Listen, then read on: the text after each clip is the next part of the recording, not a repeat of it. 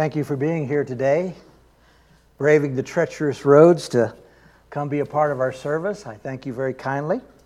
Please, uh, if you have your Bibles, turn to Colossians, the second chapter, verses 12 through 19. Colossians 2, verses 12 through 19. And as you're turning to your scripture today, I would be remiss if I did not mention the elephant in the room. The Super Bowl is tonight.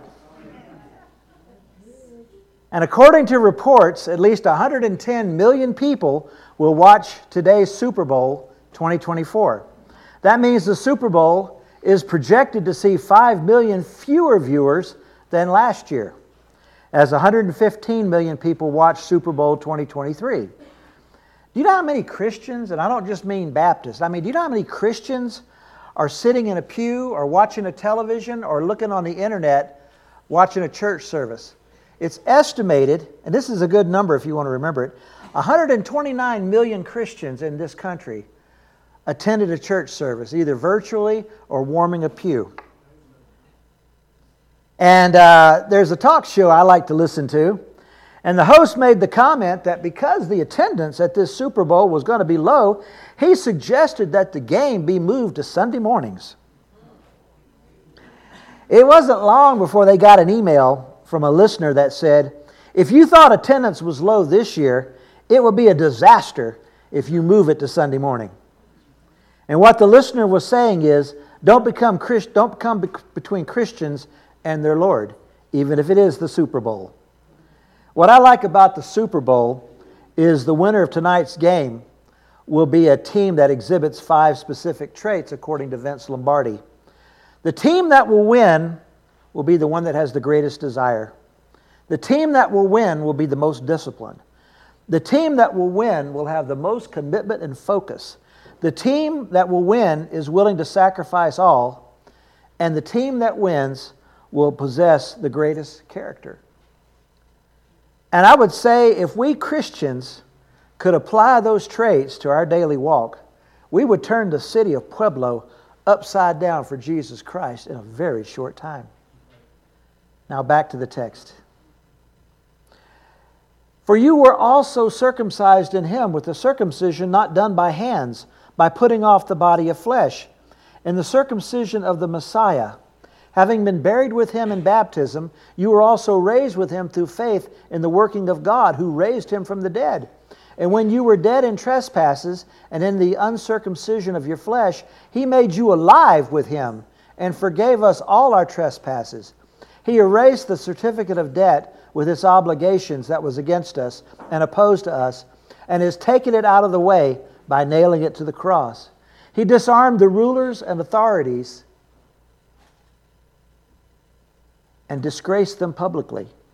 He triumphed over them by him. Therefore, don't let anyone judge you in regard to food or drink or in the matter of a festival or a new moon or a Sabbath day. They are a shadow of what was to come. The substance is the Messiah. Let, let no one disqualify you insisting on ascetic practices and the worship of angels, claiming access to a visionary realm and inflated without cause by his unspiritual mind. He doesn't hold on to the head, from whom the whole body, nourished and held together by its ligaments and tendons, develops with growth from God.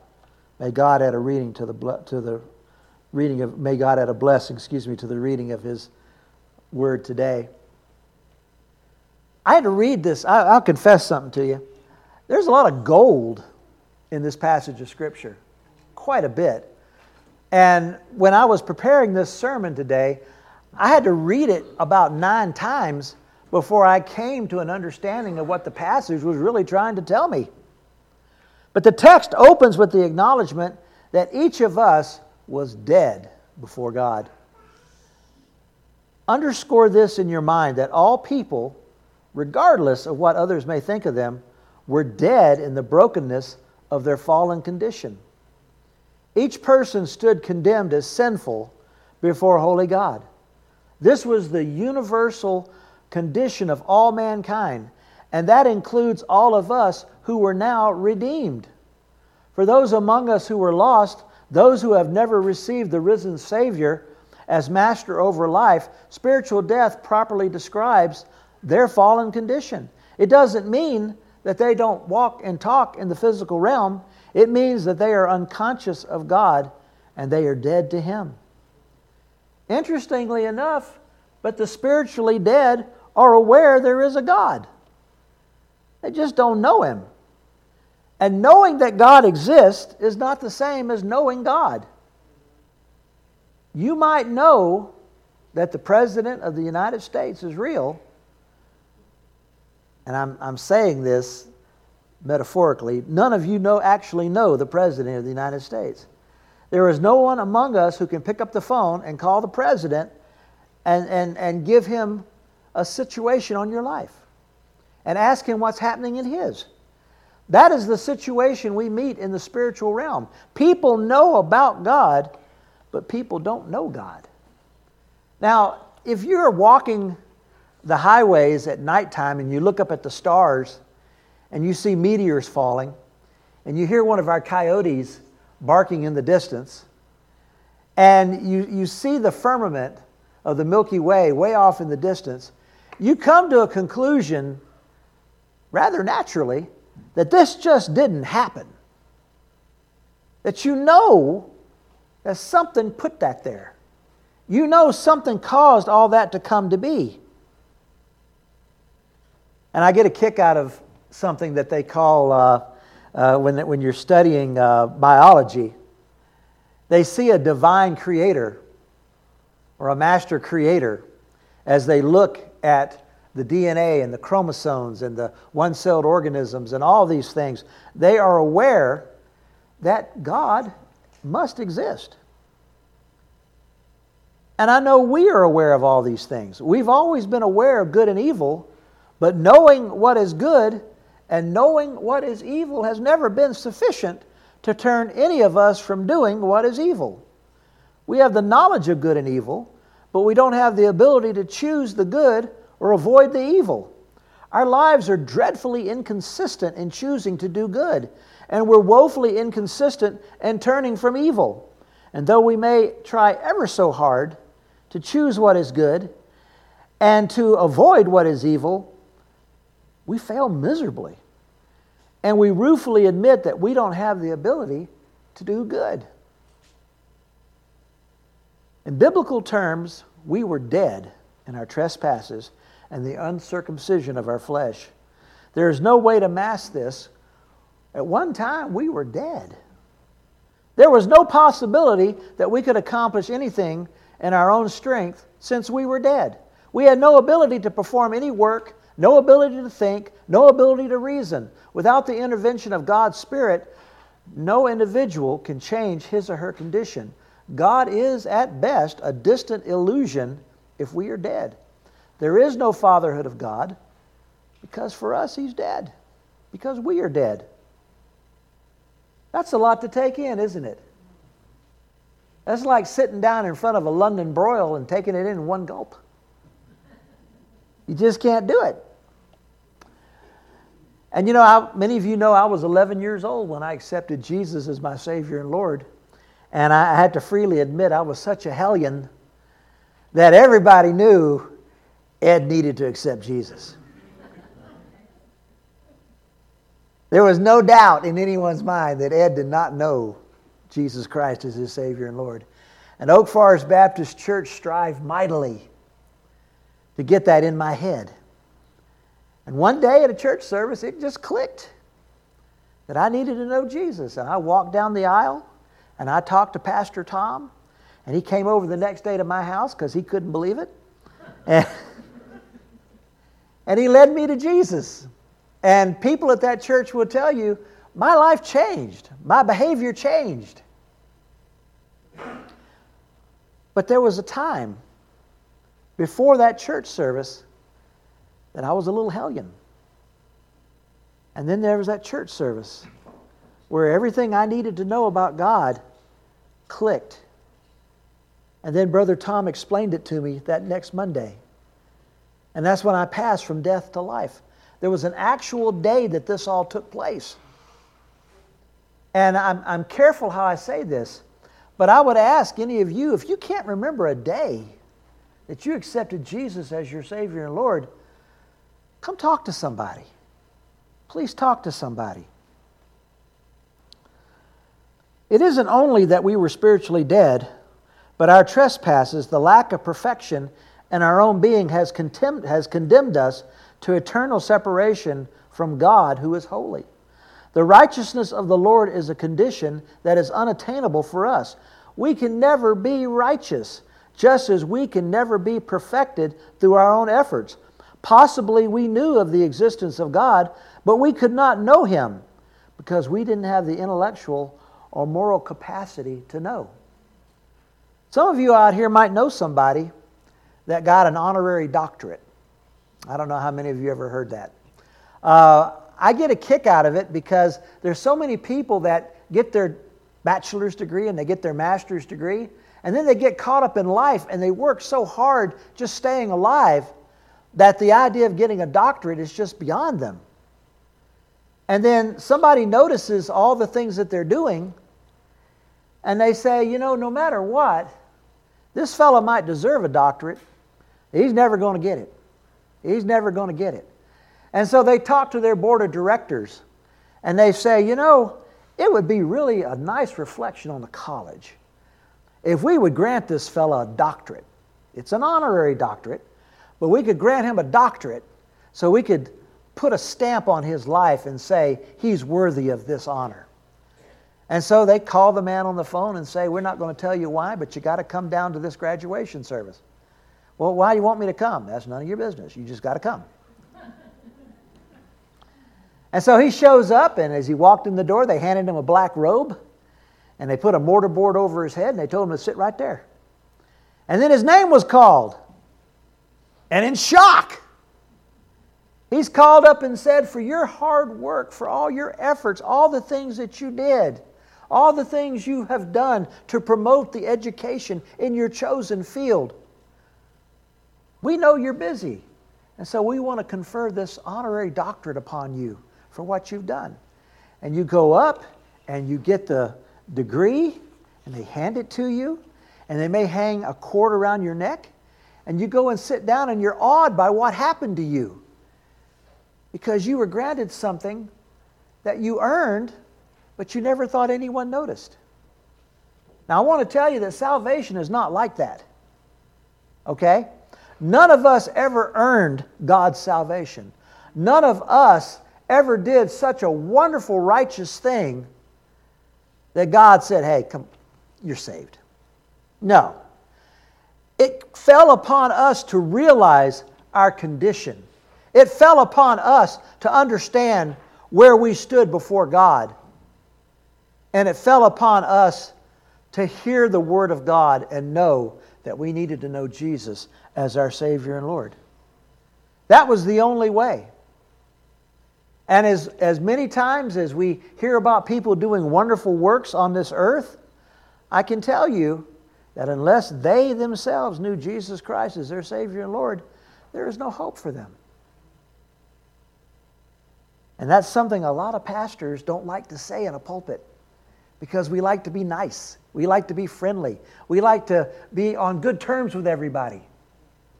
But the reality is, if you don't know Jesus, you won't know God. And if you won't know God, you won't know eternal life. It's just the end of that.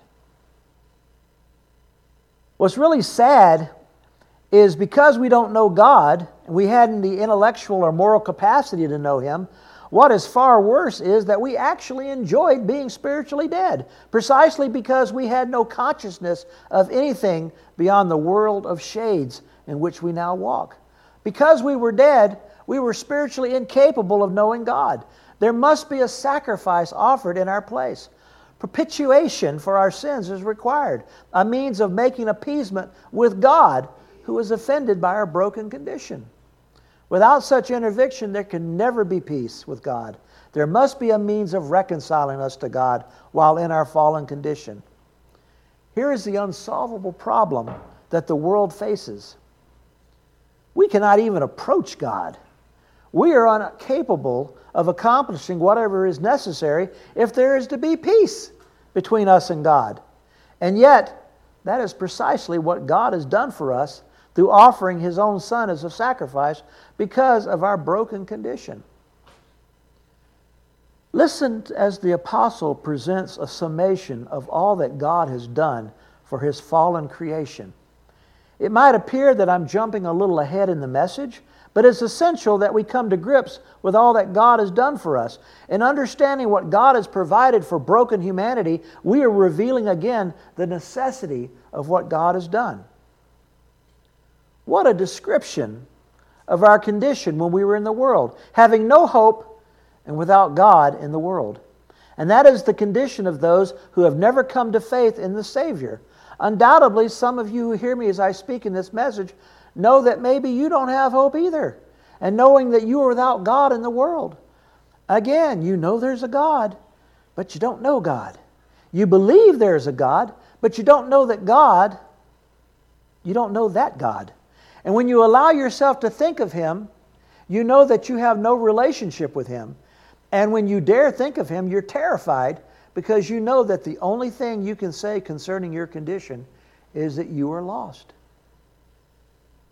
Can you imagine how many of you have loved ones that are in that condition right now? You know, we, we tend not to think about it. We accepted Jesus as our Savior and Lord, and we put that question behind us. Is, does God love you? Yes, God loves me because I accepted His Son as my Savior and Lord. Does God care about you? Absolutely. Does God care about the decisions in your life? Absolutely. Is God concerned of the path that you're on? Absolutely. God knows us because we know His Son. But think about the ones out there in Pueblo right now that don't know Jesus as their Savior and Lord. And you see the things that happen to them and my question to you today is Does it move you? Are you tempted to tell them about Jesus? That is the greatest temptation you can fall to, is to take someone aside and say, You need to know Jesus as your Savior and Lord. When I was in the Navy, uh, my ship would be in port, and there wasn't a whole lot to do. I'd gotten my work done. And so I would, I would eat supper on the ship, and then I'd put on my civilian clothes, and I'd go for a walk. And I'd walk off the base, and I'd walk around into the neighborhood. And uh, I had some people approach me one time. And here I was, I was a Christian. I knew the Lord. I, I actually belonged to a Baptist church in Charleston where I was stationed. And uh, they came up to me and they said, Are you in the Navy? Well, when you got short hair, kind of are. It's hard to hide that fact. Are you in the Navy? Yes, I am. Do you go to church? Why, yes, I do. What's the name of your church? Well, North Charleston Baptist Church. Do you know Jesus as your Savior and Lord? Why, yes, I do. I accepted Him in 1969. Are you sure? And I would go through and I would witness to them about my salvation. I had nothing better to do. And they were surprised because usually when you encounter a sailor, they're walking to a bar. Or they're walking someplace where they really shouldn't go. I'll just drop it at that. And to interrogate one who knew the Lord was a surprise to them. But you know, I mentioned that 129 million people went to church this morning. But if you think about it, how many people are in this country right now? 315 million people. I'm not going to do math in public because I'm terrible at it. But that's almost 200 million people in this country who don't go to church, who may not know the Lord as, as their, they may not know Jesus as their Savior and Lord.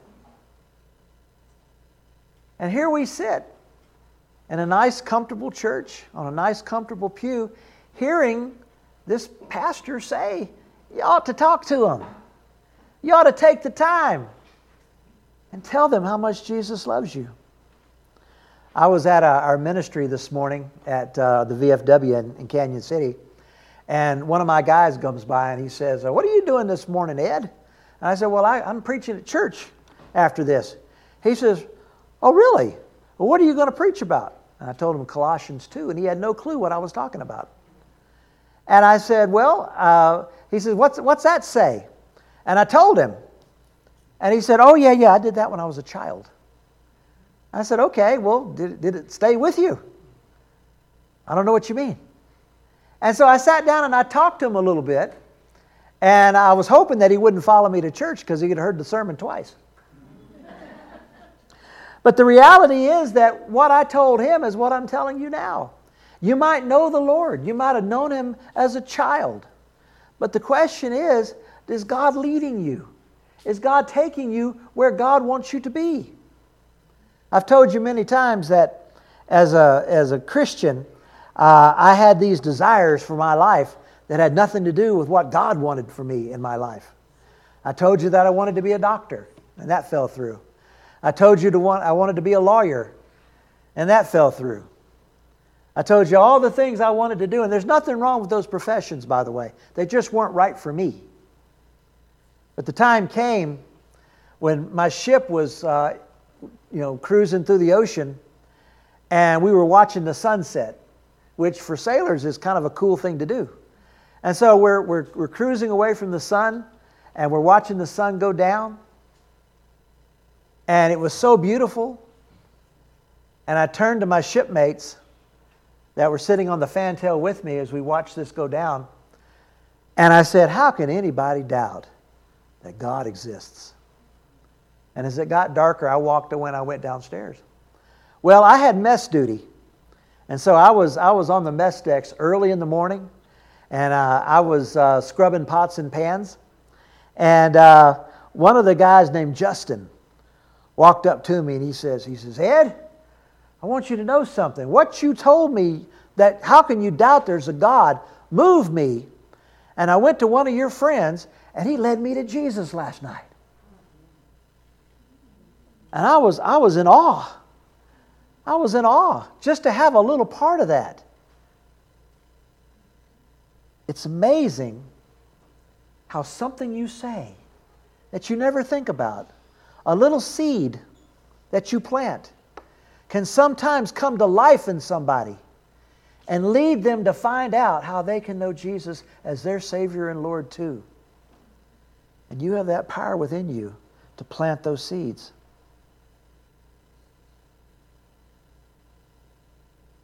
Long years ago, the prophet Isaiah was moved by the Spirit of God to write of the one whom the Lord God would send as a sacrifice in our place. Listen to Isaiah's words as translated into contemporary language.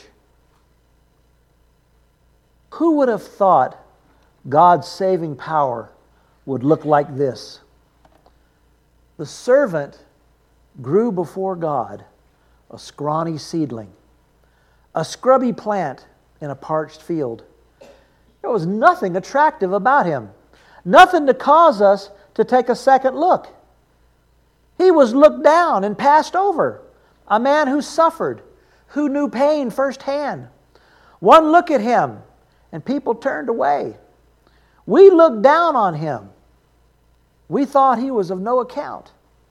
But the fact was that it was our pain that he carried our disfigurements, all the things that were wrong with us, we thought he brought it on himself. That God was punishing him for his own failures. But it was our sins that did that to him, that ripped and tore and crushed him. Our sins. He took the punishment, and that made us whole. Through his bruises, we receive healing. We're all like sheep who've wandered off and gotten lost. We've all done our own thing, gone our own way, and God has piled all our sins, everything that we have done wrong, on Him. On Him. And that's found in Isaiah, the 53rd chapter. Jesus, God's anointed one, His own Son, would give His lone life for broken humanity. How powerful is the knowledge that while we were doing our own thing, while we were marching to our own drummer, We were piling up sin and evil that condemned us and separated us from the mercy of God. And we were, we were utterly condemned by our own choices. God piled all our sins, every evil that we've embraced on Him. Jesus took upon Himself every sin, every wrong, every deficit, every failure, every ruinous act, every evil that has ever marked our life. If I should be turned away from the love of God, it will not be because God has not provided a means of reconciliation for me. It will be because I did not accept the grace which is extended to me in Jesus Christ. Now, think about that sometimes. I remember a, a, famous evangelist said one time if you go to hell, it's because you rowed your own boat. If you go to hell, it's because you decided to go to hell. And that's very true here. People expect us preachers to speak of the crucifixion of Christ, especially as Easter time is coming upon us. Superficially, the resurrection our Lord, of our Lord is the center of what has become another among multiplied celebrations observed within Western society. But it is often forgotten that there would be no resurrection without the death of God's Son. And the Savior presented himself in the most horrific manner imaginable as a sacrifice for our sin. The Romans did not invent crucifixion, but they employed it as a means of subjugating conquered people. The method, this method of execution was not to be administered to any Roman because it was seen as too degrading of a death. There was no question but that the one who had been crucified was dead after all the suffering they did while hanging for days, suspended between heaven and earth. After our Savior doing all that, dying as he did, cutting through all the spiritual red tape of the law to give us pardon, purification, and the promise of eternal life, what does the addition of any ritual improve upon what Jesus has done? when you consider that Jesus died for our sins, what can you or I do to improve upon what he did? And what Paul is saying here is that if you say you're a Christian, but you don't go out and observe the stars at night, then you're not a Christian. If you say you're a Christian and you don't make a trip to Jerusalem in your lifetime, and you're not a Christian. If you say you're a Christian, but you have a terrible bloodline, and you've got awful people in your ancestry, you're not a Christian. And what Paul is saying in this second part of our passage is this What are you going to add to make Jesus' salvation better than it already is? What are you going to do to make it more complete? What are you going to do to make it touch more people? What can you possibly do? Back in Paul's time, they had a group of people called the Judaizers.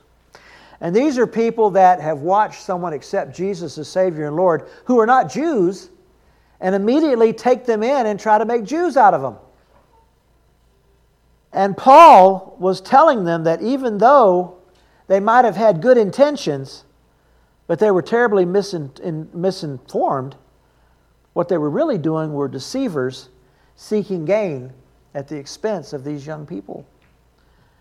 The modern day equivalent would be the charlatans who do not preach a true gospel, but prey upon the natural tendency in people to think they can and must work to be right with God but spread their message in such a way to make people obligated and loyal to them in the process of working for salvation.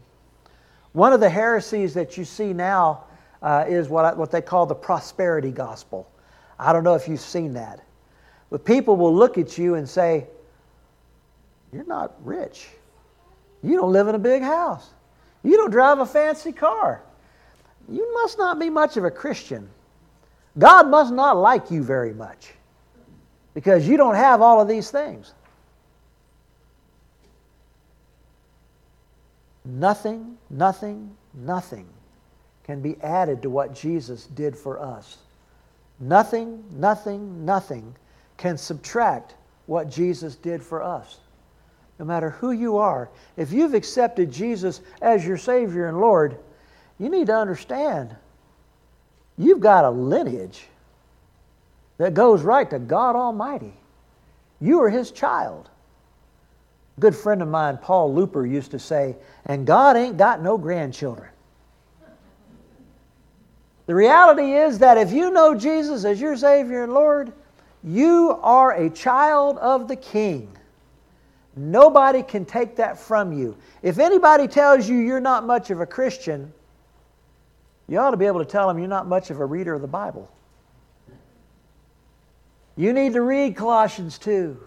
You need to understand that Christ did too much for anyone to cheapen what he did for you. Let's pray.